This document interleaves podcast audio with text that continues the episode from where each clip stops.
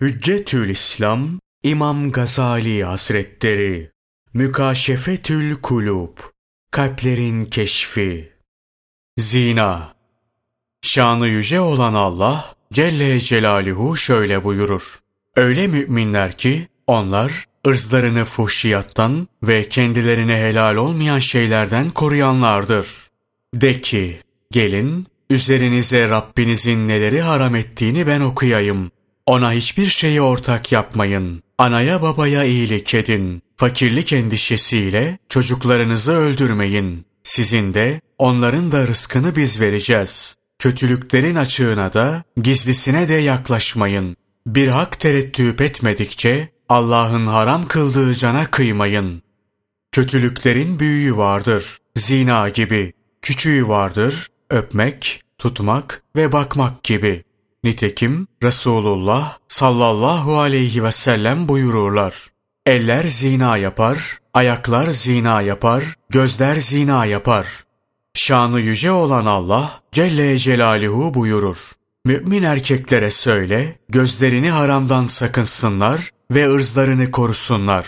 Bu kendileri için daha temizdir. Şüphesiz ki Allah ne yaparlarsa hakkıyla haberdardır.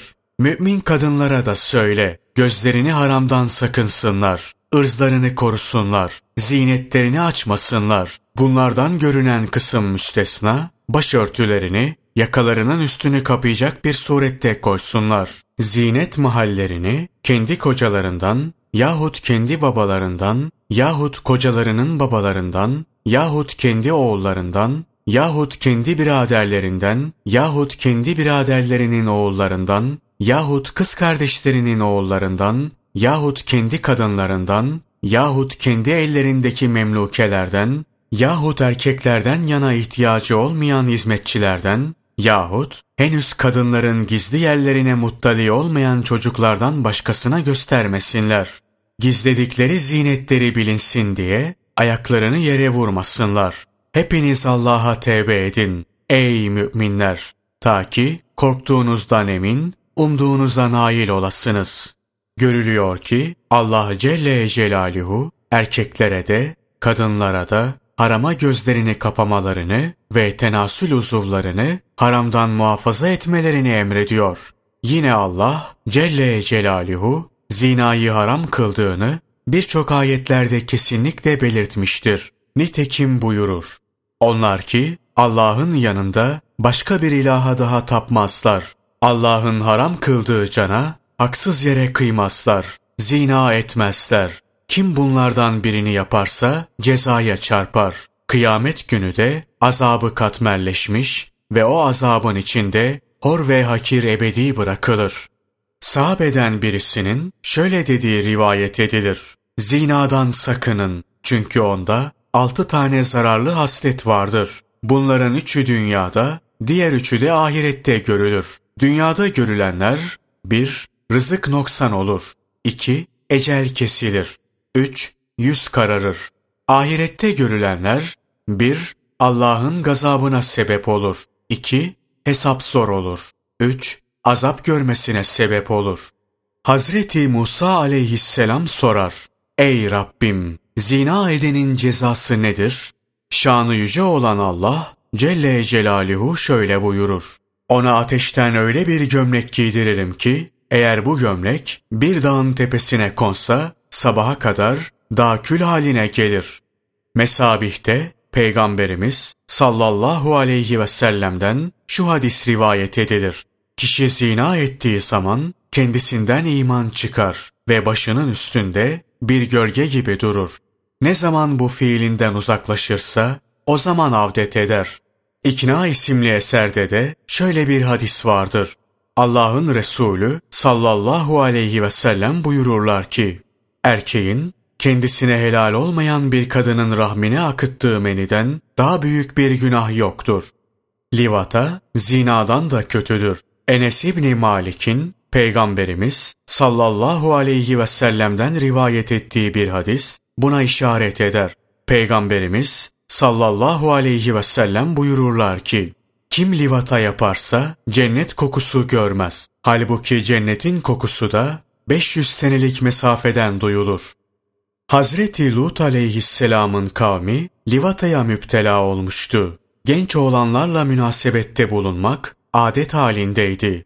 Allah Celle Celaluhu onlara Hazreti Lut aleyhisselamı peygamber olarak gönderdi. Hazreti Lut aleyhisselam kavmini bu kötü alışkanlıktan men ederek onları Allah Celle Celaluhu yoluna davet etti. Günah işlemekte ısrar etmeleri halinde Allah'ın azabını hatırlattı. Fakat livatacılar Allah'tan gelebilecek bir azaba inanmadılar ve şöyle dediler.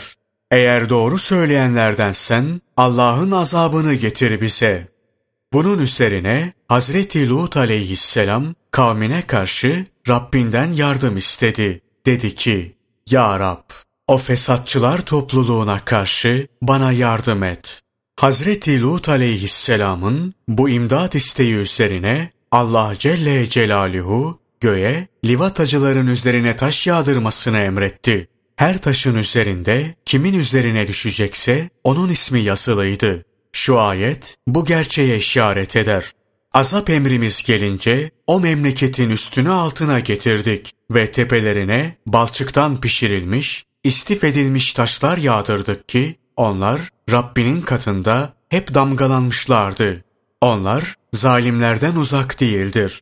Anlatırlar ki Hazreti Lut aleyhisselamın kavminden bir tüccar vardı. Allah Celle Celaluhu'nun azabı geldiği zaman bu tüccar memleketinde değildi. Ticaret maksadıyla Mekke'de bulunuyordu. O sırada Allah Celle Celaluhu'nun gökten yağdırdığı taşlardan bir tanesi geldi. Haremde bu kişiye isabet etmek istedi. Fakat Allah'ın emri üzerine melekler taşa dediler ki, geri dön. Adam harem-i şeriftedir. Bunun üzerine taş geri döndü ve 40 gün havada kaldı. Bu zaman zarfında Hazreti Lut aleyhisselamın kavminden olan tüccar da alışverişini tamamlamıştı. Harem-i şeriften çıkar çıkmaz taş ona isabet etti ve öldürdü. Hazreti Lut aleyhisselam Allah Celle Celaluhu'nun emri üzerine karısını ve kendine tabi olanları bulunduğu şehirden çıkarmış ve ayrılırken asla geri bakmamalarını söylemişti. Fakat karısı buna riayet etmedi.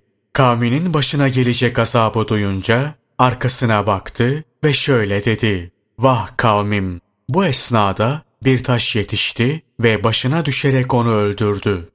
Mücahit der ki, o gün sabahleyin Cebrail aleyhisselam livatacıların ülkesine geldi. Sınırlarından o ülkeyi kopardı. Sonra kanadını altına soktu ve üzerine aldı. Daha sonra göğe kaldırdı. Öyle ki gök sakinleri horozların ötüşünü, köpeklerin havlayışını işittiler.